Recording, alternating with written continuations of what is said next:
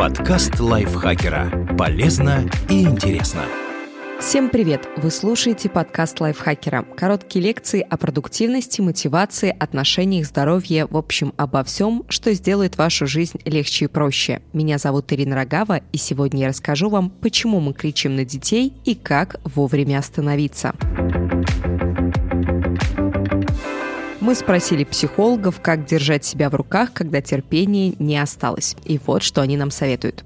Почему вы кричите на ребенка?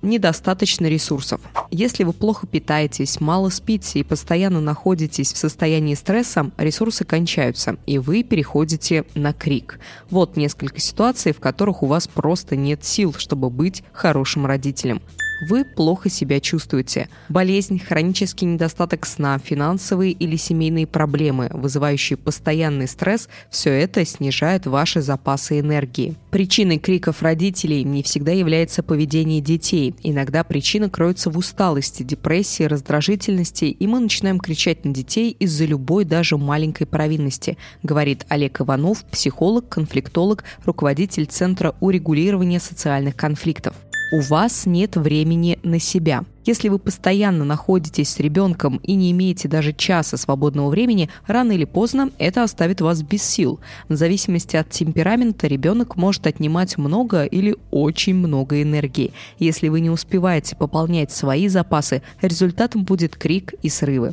Вы перегружены. Вы пытаетесь сосредоточиться на каком-то деле. Ребенок орет и тянет за ногу. Звонит телефон, падает и разбивается кружкой с чаем. Перегруз информации заканчивается криком «Отстань от меня! Помолчи хоть секунду!» Вы теряете контроль над жизнью. С ребенком трудно строить какие-то планы. Он в любой момент может заболеть, закатить истерику или заупрямиться. Если вы привыкли все контролировать, но с появлением малыша потеряли такую возможность, вас ждет раздражение и крик. Вам нужна эмоциональная разрядка. Вы привыкли не выплескивать негатив, а копить его в себе. В итоге эмоции прорываются в самый неожиданный момент, а поскольку вы постоянно рядом со своим ребенком, обрушиваются на него. Ребенок тут вообще ни при чем, но вы уже себя не контролируете несоответствие ожиданий и реальности. Интернет пестрит фотографиями счастливых малышей в чистой одежде и не менее счастливых родителей с улыбками до ушей. Реальное родительство мало напоминает эти картинки. В нем есть беспощадные детские истерики, привязанные к кризисам разных возрастов, разорванные обои, испачканная мебель, упрямое непослушание и много волнений по разным причинам. Иногда это застает родителей врасплох. Ребенок может много раз повторять то, что ему запретили, усилий, чтобы проверить, как отреагирует родитель. Он может забыть хорошо усвоенное стихотворение, которое час назад рассказывал с выражением, подраться с другими детьми и нагрубить воспитателю, жадничать, мусорить и совершать много других поступков, которые вроде бы не должен. Возникает конфликт между ожиданием родителей и поведением ребенка, и родители срываются на крик. Как с этим справляться? Найдите время на себя.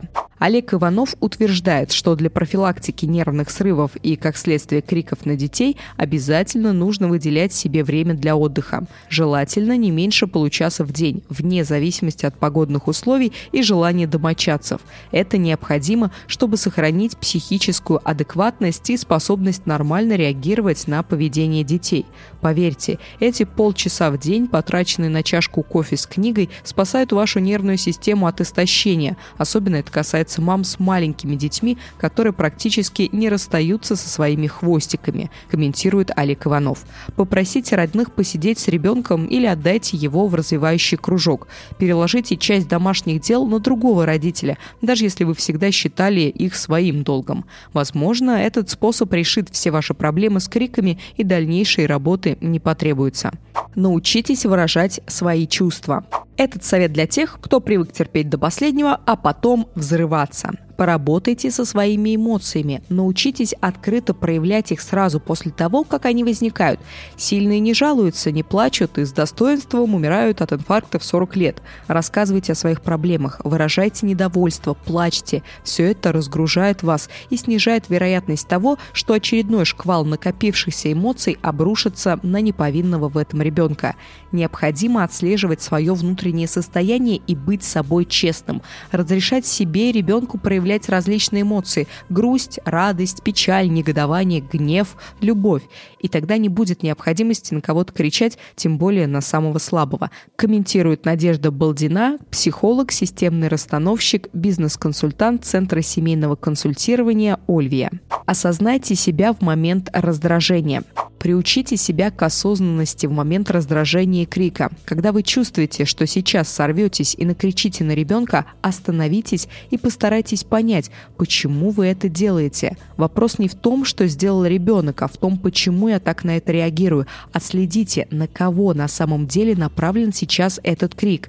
Действительно ребенок сделал что-то ужасное или просто у вас был плохой день? Если нет возможности реагировать спокойно, лучше вообще промолчать, говорит Надежда Балдина.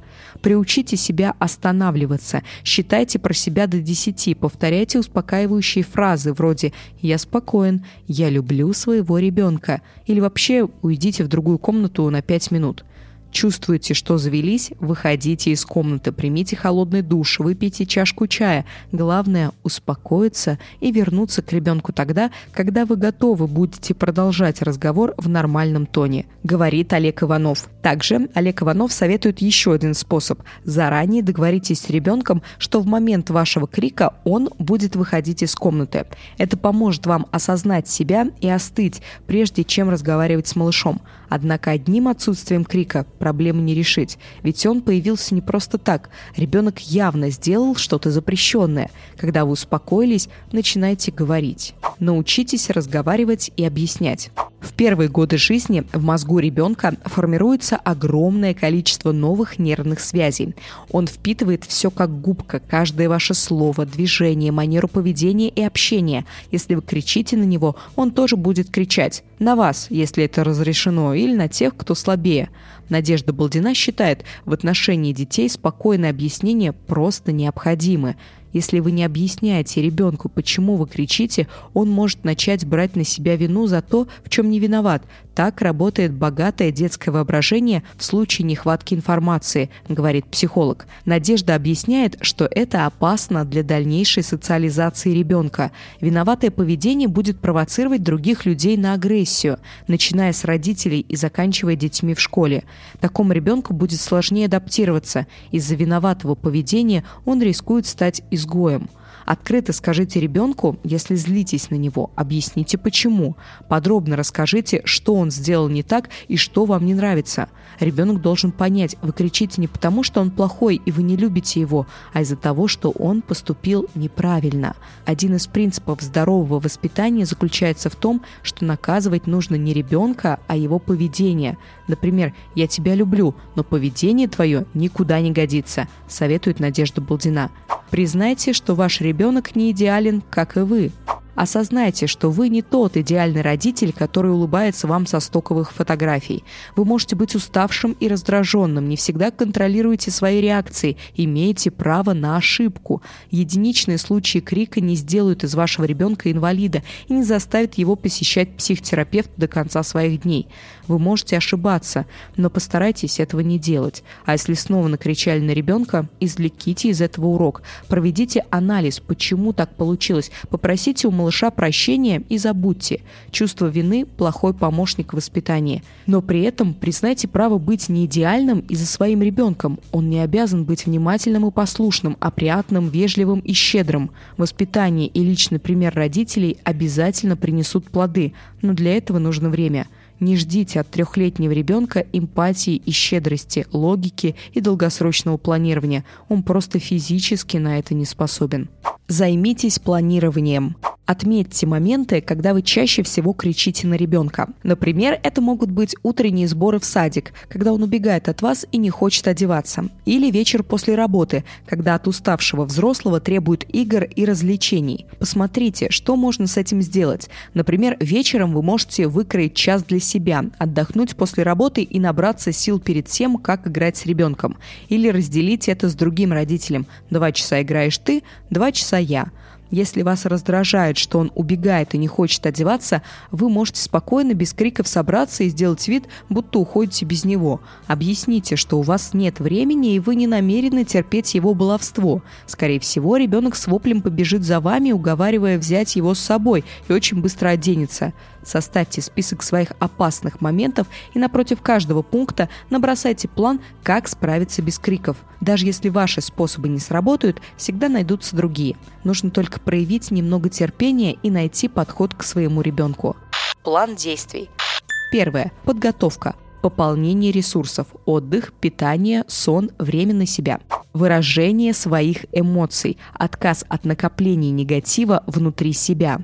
Второе. Действие осознание до крика или в момент крика, меры по успокоению, устранение от ситуации, чай, душ или умывание, дыхание, аффирмации, анализ ситуации, что вызвало крик, виноват ли ребенок, что вы чувствуете, объяснение, разговоры с ребенком о том, что он сделал не так, какие чувства вы испытываете по отношению к нему и почему так делать нельзя.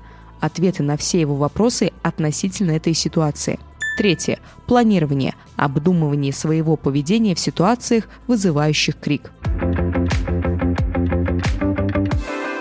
Спасибо большое, что прослушали этот выпуск. Надеюсь, он был для вас очень полезен. Автор текста И. Зорина, озвучила его я, Ирина Рогава, вы его слушали. Подписывайтесь на наш подкаст на всех платформах, на которых вы слушаете подкасты. Также не забывайте ставить нам лайки и звездочки, нам от этого очень приятно. И делитесь выпусками со своими друзьями в социальных сетях. Это тоже поможет распространить наш подкаст и сделать жизнь каждого лучше и проще. На этом я с вами прощаюсь. Пока-пока. Подкаст лайфхакера. Полезно и интересно.